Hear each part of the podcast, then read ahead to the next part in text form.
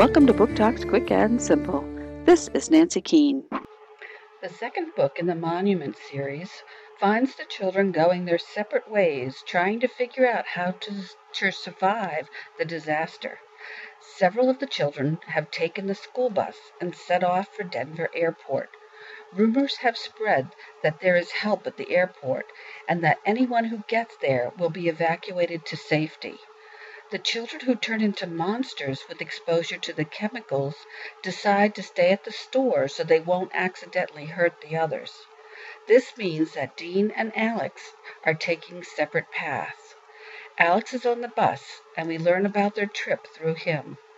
Dean must stay at the store with Astrid and some of the children.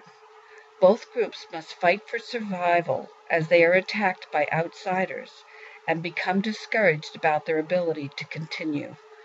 Their only hope is that the bus will get the kids to Denver on time. Monument 14 Sky on Fire by Emmy Laybourne. Feiwel and Friends, 2013.